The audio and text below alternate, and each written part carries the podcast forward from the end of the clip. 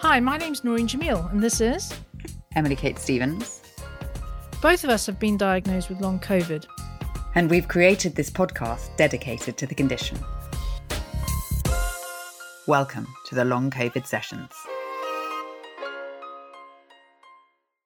So, Noreen, how was your week? Uh, I feel like I'm standing on the edge of a precipice where I'm feeling not too bad, but I can feel that any slight thing is going to tip me over into another into another bad couple of weeks.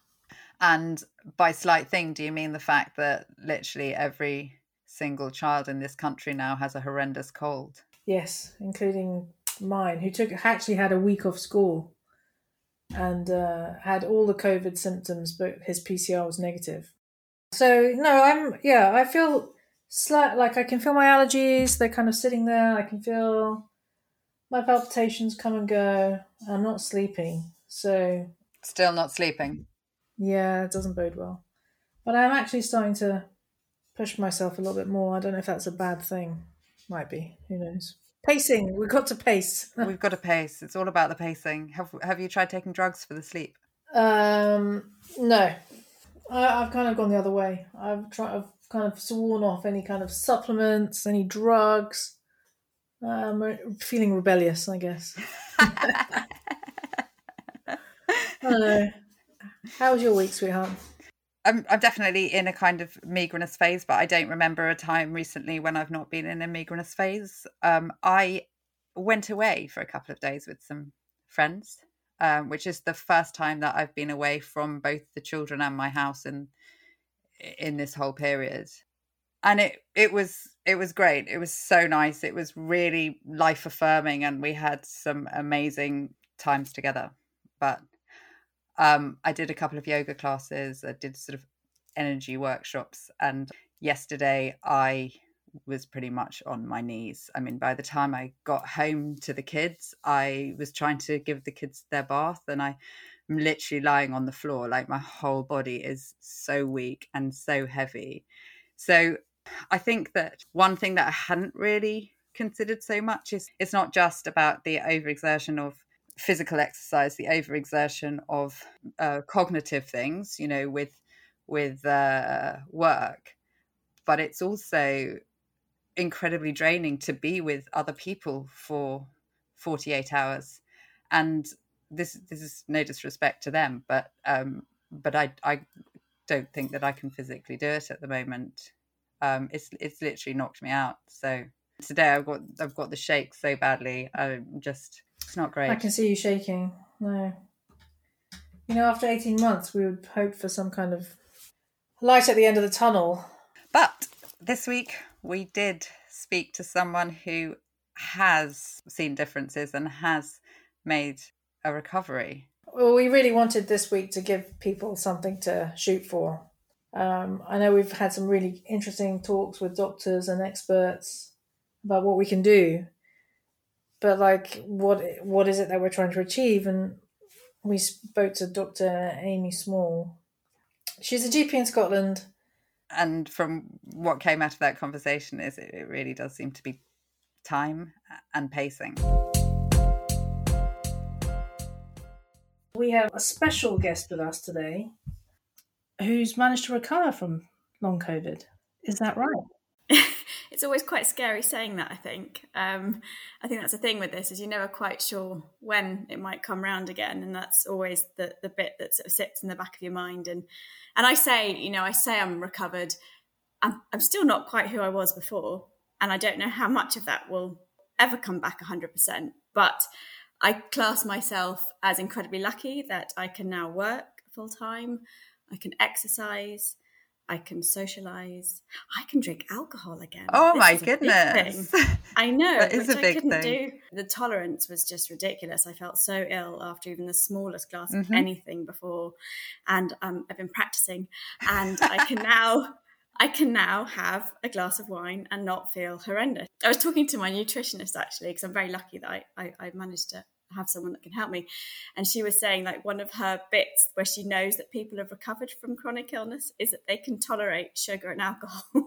She's like, I know I shouldn't say that as a nutritionist, but it does go to show that you've come a long way. And and so yeah, um, for the most part, yes, I would say I recovered, but I say that tentatively. So can you um, talk us through the sort of timeline that that it, that this has taken you? And we will get on to the the sort of process, but can you just talk us through the timeline of it? Yeah, so I got sick April 2020, 11th of April.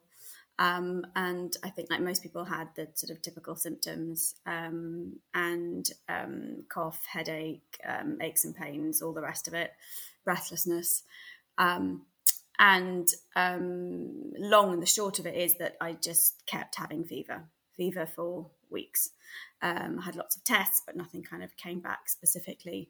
And um, I ended up having fever for at least seven months, I think, um, every single day.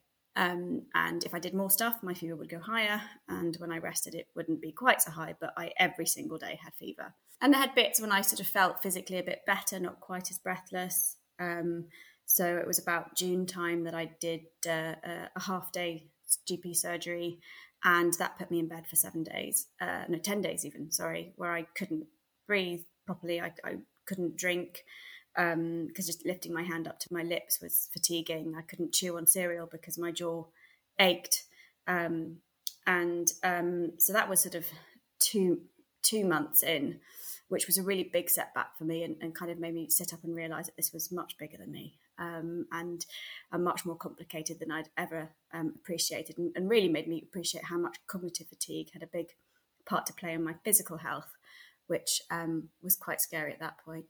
And over the summer, I, I, I um, just learned how to pace. Um, which um, certainly meant that I wasn't doing as much peaking and troughing as I as I had done boom bust as they call it in, in physio terms.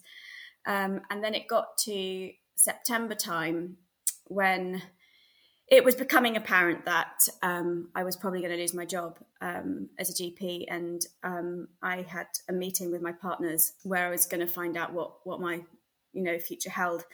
And just before that meeting, um, I was quite anxious, understandably, and I had some out of date beta blockers that I'd been prescribed for when my father was dying, and I thought I'll just take those and see if it gets me through the meeting. And it was at that point that not only did it sort of help me feel a bit better during the awful meeting, I felt a lot less breathless and I could walk up the stairs without stopping, which I hadn't been able to do for months.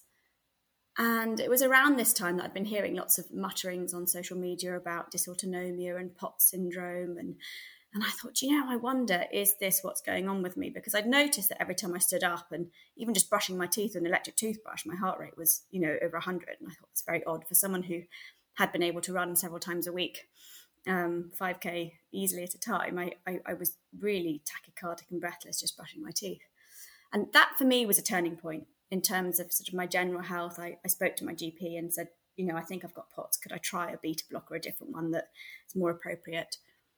And so I started that drug at that point, And within two weeks of the end date of my GP job, I could start locuming again um, very slowly. I built back very slowly in a, on a sort of longish phase return, but I really wasn't breathless anymore. I wasn't fatigued in the same way that I had been. Um, I could now walk as fast as my five year old, um, or he was four at the time, which I hadn't been able to do for months. And from there, I just really physically felt better. Although I still had, you know, every time the kids had a cold, boy would it set me back. Yeah we talk about that a lot. It's they come home with anything any little virus or anyone's got a cold and it, but it doesn't just give you the cold it triggers all your it triggers all the symptoms. Yeah exactly. And you so you would go from feeling better to oh god have i got covid again? Um just every time they had a cold my temperature would sh- shoot to 39 um and i would be myalgic and fatigued for a couple of days and just wasn't quite right so I still had sort of ups and downs and setbacks along the way, but my physical health had been much better since I'd started on that beta blocker. And then every time the kids got a cold, I wasn't quite as sick as the time I had been the time before. So you could see slight improvements each time. Yeah. And I remember saying to my GP, like, am I going to be in bed every time I get a cold for the rest of my life? Is that ever going to feel normal again? And so we, we had talked around that. And she said, Well, I do see people who have had severe illnesses that, that it does get better, but it can take years rather than, than weeks or months. And then I guess it was probably in the spring that I had noticed I could I could walk a lot more. I could do 12,000 steps at my own pace and not get post exertional malaise, not be exhausted the next day and not be achy. And I thought, you know, actually that was a big thing to not feel grim after having done a lot of walking, which previously it would have put my temperature right up and put me in bed for a few days afterwards. So as I managed to tolerate walking more, I, I sort of would just gently pick up the pace. And sometimes if the kids wanted to do something, I might run after them, which I hadn't dared do before because whenever I had done that before, I really paid the price. And then just bit by bit started to do couch to 5K running, which again, I did it at my pace. So if I had a day when I didn't feel like doing it, I didn't do it. I didn't push myself into doing it. You know, at the beginning, I would monitor my heart rate and make sure my heart rate didn't go too high because I was anxious that I would then feel really unwell afterwards. But bit by bit, I just managed to kind of get to that point where actually exercising felt okay and it felt good again, you know, rather than being scared of it, I could feel good about it. And then over the course of the summer, yeah, went on holiday to France to see my husband's family and tried some alcohol and didn't feel awful. And, you know, just bit by bit, just realizing that actually my body was able to handle so much more than it could have done a year ago. Um, and there's lots of little anniversaries at the moment. I think you know so this was the time that I'd, I'd lost my job and all these things, and thinking back to how I felt then, and comparing it to how I feel now, in so many different ways, you know, is just such a wonderful feeling. Did you realize at, at the time quite the difference between how you are normally. You know, if you think back to a year ago, were you really aware? Because I think there are phases over the last year where I really had no idea how sick I was and I kept on pushing. And it was only since I really stopped and recognized that I do have an illness and I can't just put, push through it that I have begun to make gradual gains. Absolutely. I mean, I think it's difficult because you almost gaslight yourself, don't you? At times, you sort of think, "Oh, am I am I actually that ill?" I do that all the time, though. I think, am I am I making this up? Am I causing myself to shake like this? What what? How can I be creating this? Exactly, and I think you know, in some ways, we're our own worst enemies. But I think because we look okay, uh, we don't look ill. Uh, we don't look disabled. We don't, you know, carry a big banner across our forehead that says "I'm sick." um, sometimes you can you can sort of lull yourself into a full sense of oh maybe, maybe I should just do these things because actually maybe I'll be fine and, and, maybe it's ridiculous. And because people around you are kind of looking at you going you look all right. That you end up I think sometimes just just wondering actually what is all this about? And am I making this up? Um, and it is now that I look back and I can milestone and go oh no you really weren't well yeah exactly just listening to your story was there a time you actually thought okay I've got something and it's long COVID because here you are, you're dealing with all these different symptoms. It doesn't sound to me like it actually clicked that there was some kind of here it is, I've got long COVID, and it's. I know it was pretty early on, April 2020. It was four weeks in when I still had fever that I emailed a colleague in the infectious diseases department and said, Can I go out the house or am I going to be typhoid Mary and infect everyone around me? And he said, Oh, absolutely, you're not infectious, but we need to see you because it's not normal to have fever at this point. And it was kind of at that point I was like, oh, you know, it is. I figured it was not normal to have fever after a month. I mean, I'm a doctor after all. I knew that if if I'd been seeing me, I would have sent me for some investigations. But I think that's where we probably are our own worst enemies as doctors. We just kind of crack on with stuff and just hope it will go away. Um, and um, and it was then that I started to have tests, and that's when I saw the infectious diseases department who said, "Yeah, we're hearing there are people like you but we don't know much about it. And they did all these initial tests and said that they've all come back normal. We'll phone you in three months. Off you go. So it was kind of that sort of combination of being told, yeah, it's not right, but there's nothing we can do about it, go away. And it was then it's at that point that Paul Garner's article had come out in the BMJ saying that he had this thing, this COVID that didn't go away. And it was at that point that on Twitter stuff started to pick up about long COVID that it all started to click into place that this is what my husband and I both had, although our illnesses were quite different. Um, and it was at that point then I started to look into it a bit more, and then I found there was a doctors group with doctors who had long COVID, and sort of joined that group, and then began to see everything that was coming out, and it then became very apparent that this is this is what we had. But um, yeah, it was a slow a slow process. I'm sure you guys probably um, had the same. I mean, for me, it was completely. I did not think I had anything kind of to do with COVID because I had my COVID. It was very mild, and six weeks later, I found I couldn't go up the stairs without getting breathless. So I thought my heart was bad. So I went to see a cardiologist, and I walked in the door and I sat down. And he said, "No, I've seen this a lot. You've got long COVID." I hadn't been able to put the two together at all, and I think that's the same for a lot of people. Yeah, they just go about thinking they're tired or unfit, and not realizing. And especially us in the first wave, I would say and I, I see that difference between the first waivers and the second waivers and what have whatever wave we're on now, God knows.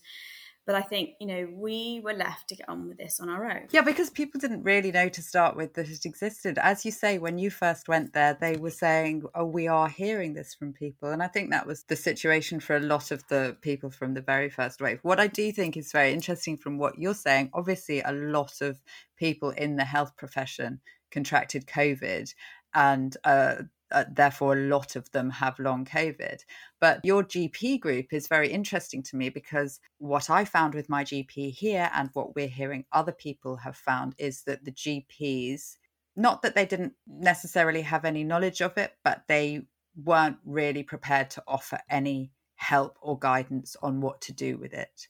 So in joining together with the other gps was that to aid your own rehabilitation and recovery or were you also trying to learn from each other in terms of how you perform clinically? I think it was it was initially a peer support group.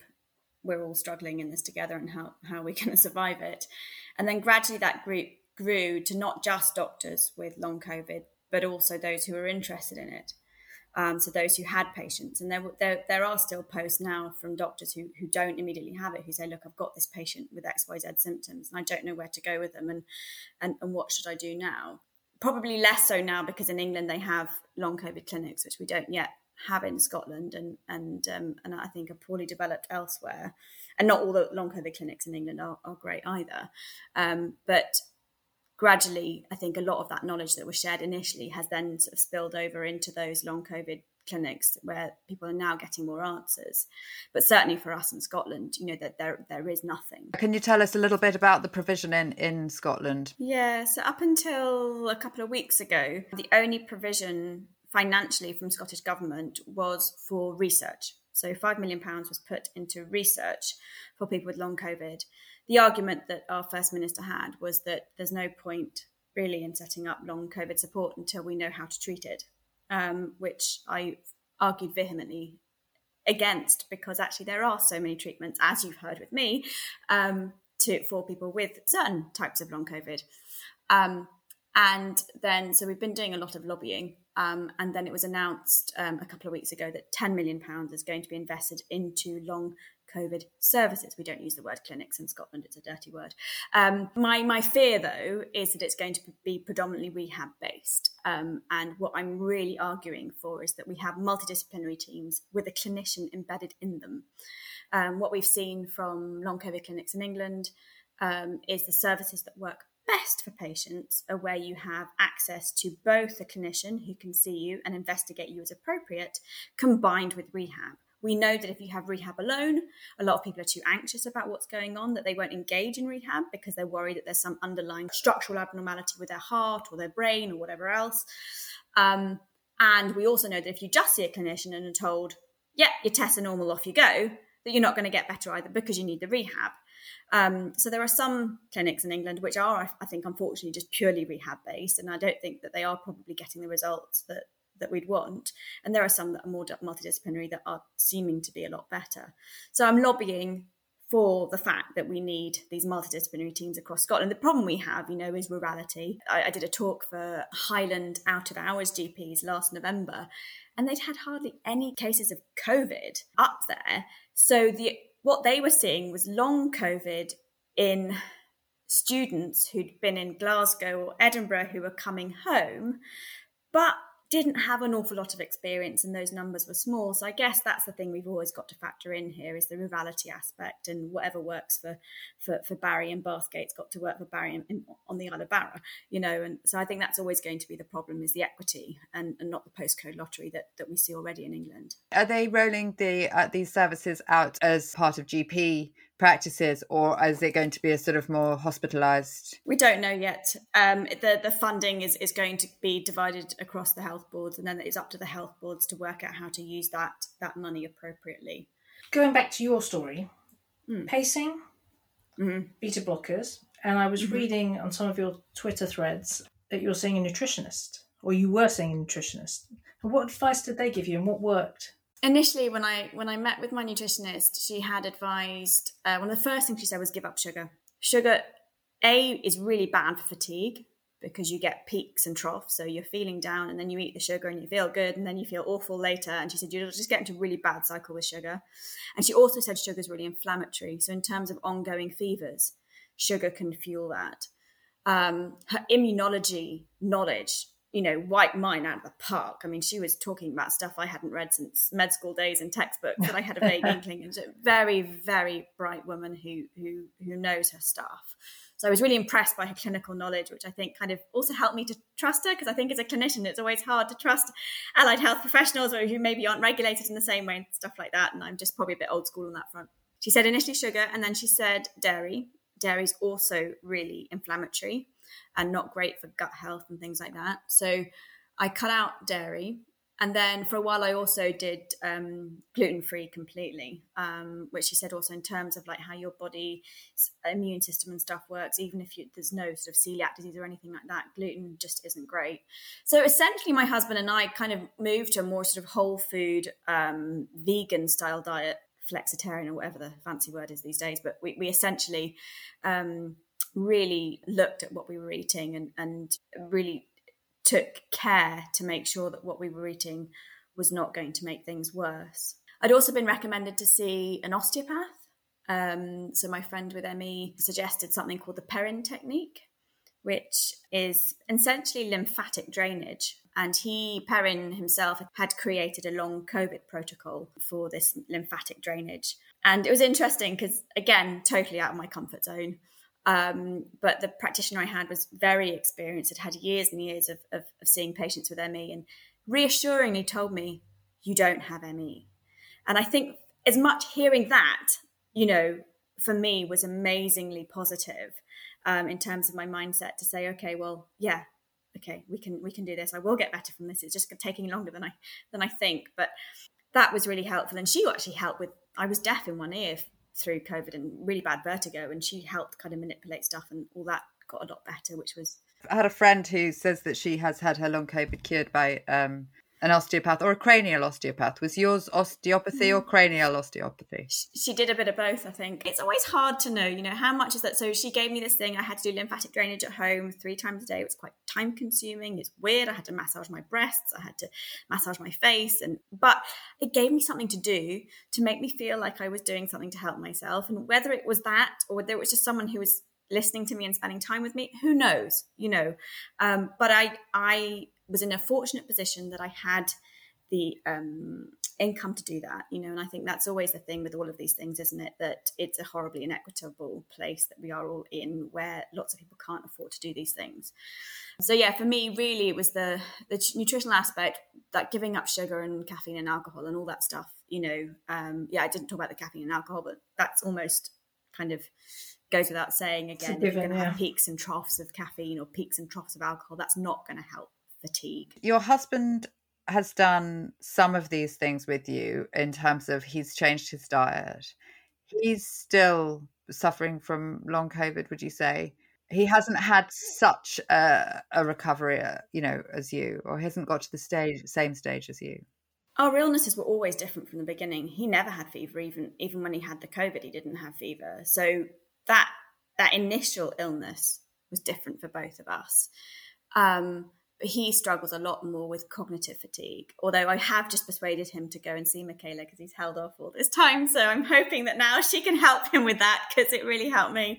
Um, so um, although the, the, the, basic diet was changed for both of us, there, there, there are supplements and things that she prescribed for you um, that he didn't have. For me, yeah, okay. That he didn't have, you know, and he kind of made it up as he went along with different suppliers and all the rest of it. But I think that's the thing is a lot of us have been making up as we go along, and I see that on peer support groups and forums and stuff. People going, "Oh, Oh, are you taking quercetin? And who's taking theanine? And who's taking B12? And who's taking vitamin D?" And and we're all kind of just making it up as we go along. And my my dream is that you know we can get Michaela's advice embedded into kind of NHS type stuff. You know, like I think it's really difficult because as medics, we don't learn about that stuff. And actually, a lot of the training we have in terms of dietary stuff is so basic and, and old fashioned and, and, wrong, frankly. You know, we're all, we were told, you know, if you eat too many calories, you, you, you get fat. And we now know that, you know, obesity and all these things are so far more complex than, than calories in and calories out. But we as medics are way behind that because our training was so basic on that.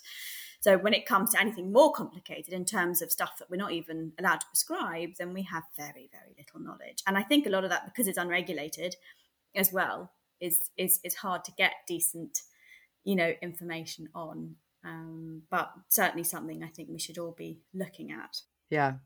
Um, you started with the beta blockers because you're a GP and you felt that that is something that would help your symptoms. You come out with knowledge of POTS and dysautonomia and things.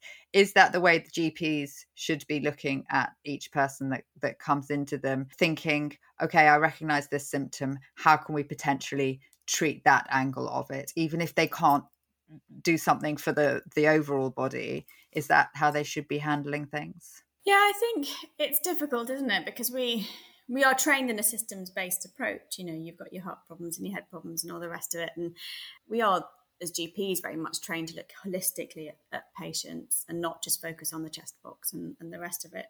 I think in the past, particularly as a GP myself, I would be faced with someone, for example, with ME, who had multiple different symptoms. And I would just panic because I thought, God, I can't help them. They've got so much stuff going on. I've got 10 minutes. How on earth can I help this poor person who's got a gazillion different things wrong with them and none of them fit in a textbook and I've never been taught anything about it? And is it all in their head? And what do I do with it? Whereas I think now I've begun to realize how much actually we do just need to break things down. And if you have got a chronic illness, you're going to have multiple different symptoms.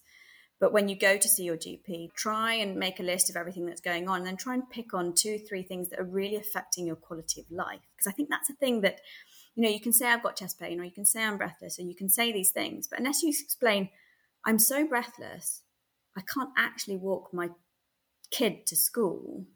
And if I do, I'm then in bed for two hours afterwards. And then, you know, I think sometimes it's trying to impress upon the impact so that even if they go, well, we'll do a chest x ray and we'll do a heart tracing, that when those things come back normal, you're trying to say, yeah, but the impact that that's having on me is such that I can't do X, Y, Z. I think sometimes that can impress upon your clinician to actually realize that there is actually a lot more going on here than just perceived breathlessness or perceived symptoms. I think that's that's the, the exactly the kind of thing that our listeners want to here is just practical things that they can take to their medical professional. And if I think back, let's say there's a 25 year old girl who's had an illness recently and she then says to me, "Oh, I'm I'm tachycardic, my heart's racing, I'm feeling breathless, I've got chest pain, it's worse than when I'm in bed at night." Everything in my head prior to this would have gone, mm, "She sounds a bit anxious," you know. And actually, all of those symptoms are symptoms of POTS, dysautonomia. Um, and I will have missed people with it in the past, but, but I'd never learnt about it. it. Certainly wasn't anything that we'd ever learnt about at medical school. And, and, and I, would heard it vaguely in passing at once. And I do remember having gone onto the website at one point, but it, it wasn't something that I saw enough of to really understand it. And unfortunately, I think there's quite a lot of people during this, this pandemic who have been diagnosed with depression or anxiety over the phone, given medication for it, but not actually had anyone lay a hand on their pulse and go, "Ooh, you actually it's a bit fast." This is this one of the saving graces is that so many medical professionals have got long COVID. So there is an empathy yeah. and an understanding that you don't get in most diseases. So when you go and see your GP, maybe he knows a colleague who's got very similar symptoms, and that's helpful. That's really helpful. for this massive cohort that's what we're trying to do. Those of us who are more active or have the networks. Now, I've always been very lucky in that I have a platform through my previous medico political work that I've done, that I had a certain number of Twitter followers. I had the ability to connect with other doctors and say, hang on a minute, this is big, you know, and actually we don't know enough about this. And you need to start going and learning about this. And those of us who have got that ability, I think, are banging our drums as loud as we possibly can, getting in as many articles or other things that we can do to get our voices heard. Because actually, as you say, I always had a hell of a lot of sympathy, but no empathy. And that's a big leap and a big change. Um, and I hold my hands up. This has made me a far better doctor than than I was before. Interesting. Do do you think that the GPs are mainly reliant on that kind of peer support and gaining knowledge from each other rather than from our governments. From what you know of Scotland and from other GPs you've connected with, are people getting good guidance yet? No, because it's very difficult to reach out to people in silos and unfortunately that's what what we have you know we might work with sort of three or four or five colleagues you know in a practice but everyone is just knee deep and so overworked and so busy and desperately just trying to scrabble together what they can to get through the day that to then sit down and go away and read about stuff that there actually is no decent guidance on yet. We don't, you know, we've got nice guidance, but um, it, it's vague. Um, at best, it, it, it, it tells us that there's an illness, but it doesn't really tell us an awful lot more about what we what we do about it. Um, GPs are desperate to have long COVID clinics that they can refer to um, because the patients are so complicated. But in Scotland, we haven't got any, and those that we do have in England, we know either have very long waiting lists or, or, or some aren't even taking patients on at the moment. So we there are there's a there's a module by the Royal College of GPs. There's an online module, but then you've got to go home and say, right, I'm going to spend an hour tonight in my spare time, you know, when I'd rather be having dinner with my family to do this. So I think I'm trying, you know, there are some bits that are coming out, sort of bite sized information. I think that's really helpful. You know, people are willing to listen to webinars every now and then if they're interested. Um, and I think just as much as we can just keep kind of promoting the knowledge that we're gaining in various networks, then hopefully it will get out there. And I'm lucky that um, I got accepted to do a talk at the Royal College of GP GPs conference in in uh, October, where there'll be a lot of GPs there. So at least then that's another way. So it's just constantly trying to, to to get in where we can as clinicians to say because, and the sad fact is, is clinicians will listen to other clinicians, you know, because they trust they trust each other. So you yeah. can have 25 patients come to you and tell something, but actually when a clinician sits up and says, "Oh, this," you "Oh, must be true then," you know, and that that's a terrible thing to admit. But I think ultimately that's that is what it is. And anyone that doesn't say that, I think, is probably being a little bit disingenuous. How long have you been well for now? Are we are we counting weeks or months?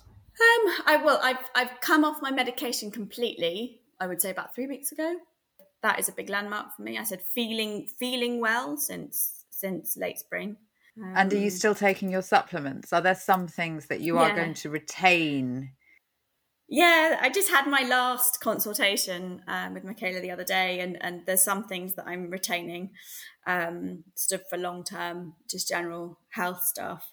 Um, but managed to cut back massively. I mean, gosh, initially I had to get one of these Dosette boxes where you, you put all your pills in for all the different things, you know, and it didn't all fit into one one one thing.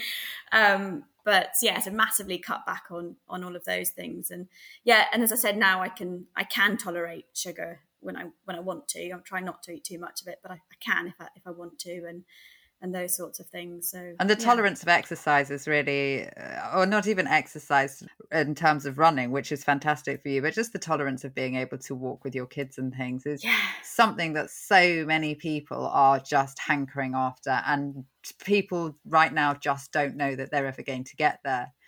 So, yeah. is there any advice that you would recommend for everyone across the board, long COVID sufferers, of things that we should or shouldn't be doing? Pacing.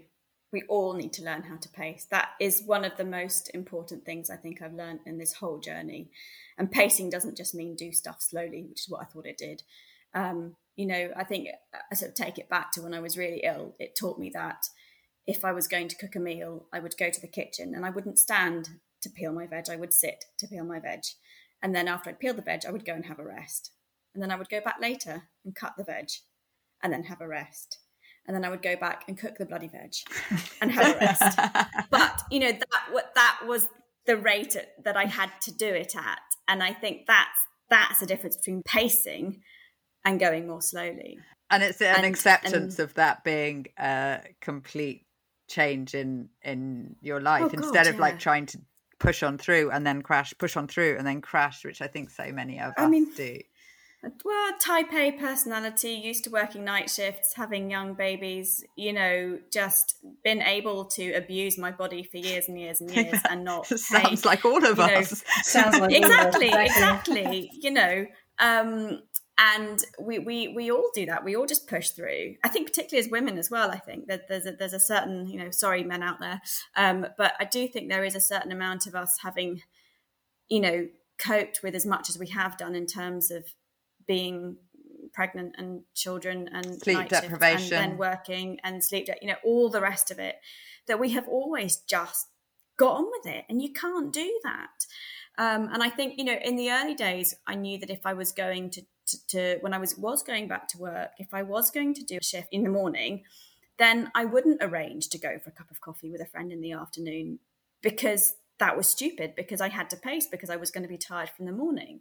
And you have to learn to you know pace your social life. I remember saying to friends look i can see you for 45 minutes um, but i can't see you for longer than that and i might look normal and that might be weird but I, i'm going to cut off our conversation after that point because i need to then go and rest so it's about trying to um, learn how to do that, which felt completely alien. So pacing, absolutely, that's the first thing I say to all of my patients with long COVID: pace, pace, pace, and pace some more. Um, and I think sometimes you do have to go back to those those fundamental basics um, if you are having a relapse or, or, or not feeling good and remembering what that what that feels like. And then I would say, yeah, cutting out sugar. I think, um, and and it's interesting. I spoke to a colleague who works in a in a long COVID clinic down south in Southampton. He said the first thing he says to everyone, it gets him to keep a food diary, and he's like the number of people that are guzzling Lucozade to just get through and they're basically poisoning themselves in that sense of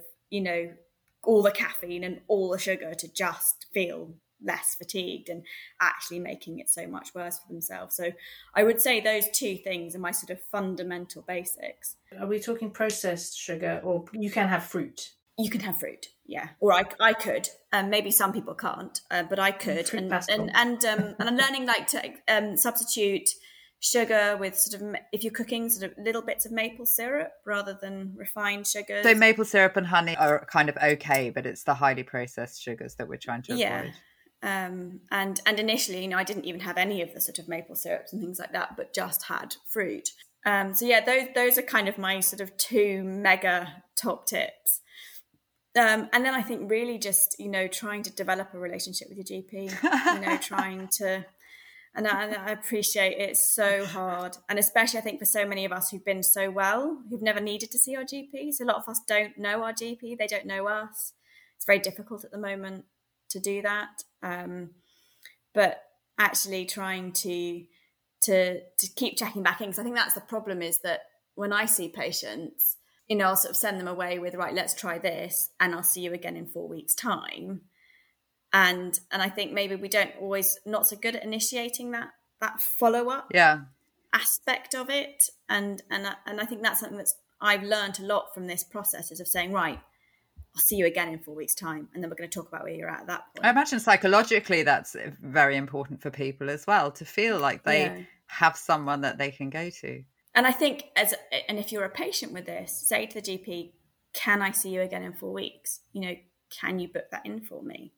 Because there are you know and maybe the gp can't. Maybe maybe there are constraints that mean that they can't do that but maybe they can you know and i think just trying to develop that that doctor patient relationship to understand the chronic illness better is is a good thing i was talking to a friend the other day who is a gp but has also been a very good friend of mine for a long time and uh she was saying but if you look at your history you have this this this kind of it it fits it, it it explains why you have these things in long covid and i said yeah, but nobody knows that. She said, Of yeah. course, your GP would know that. Your GP would have your records. I said, But my GP hasn't been interested in talking to me about this at all.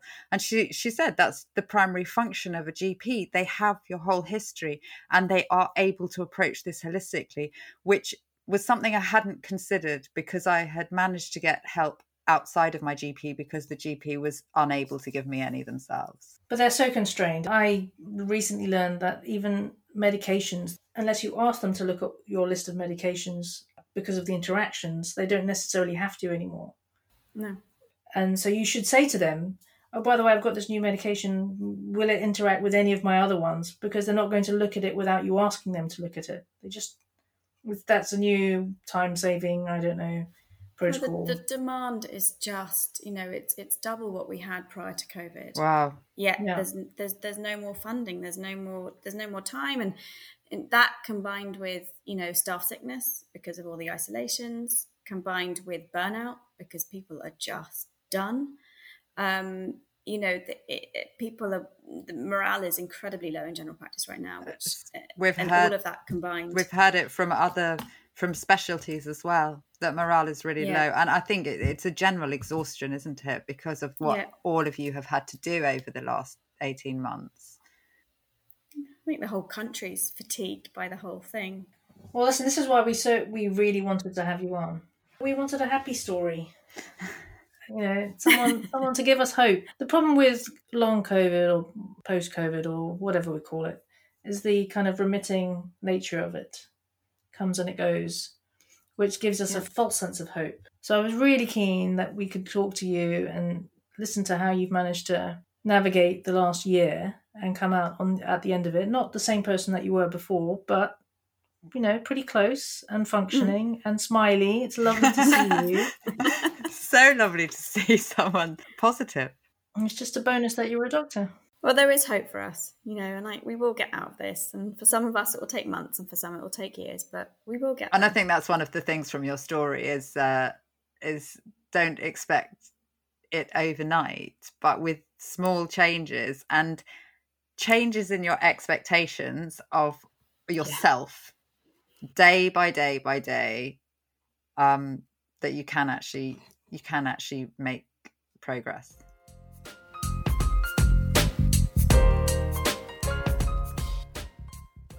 I think by Amy's own admission, she's much better, but she's still not the person she was before she had long COVID. I think that's something we're all possibly going to have to come to terms with. Yeah, it's it's learning that we have a disability or accepting that we have a disability or a chronic illness, however you want to call it, is something that we have to come to terms with and try and get the best possible physical outcome, mental outcome by working with doctors and with experts and just listening to your body is, is the best we can hope for at this point. And really taking it right back to, to the basics of self care. Yeah. Like Dr. Manji said, there's no magic bullet there is nothing, one thing that's going to make us better. It's a series of small steps that we all have to take.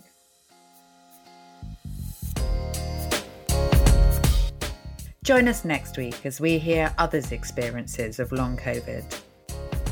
Share your stories and questions at tlcsessions.net. Follow us on Twitter and Instagram for the latest updates. And if you found this interesting, please do subscribe.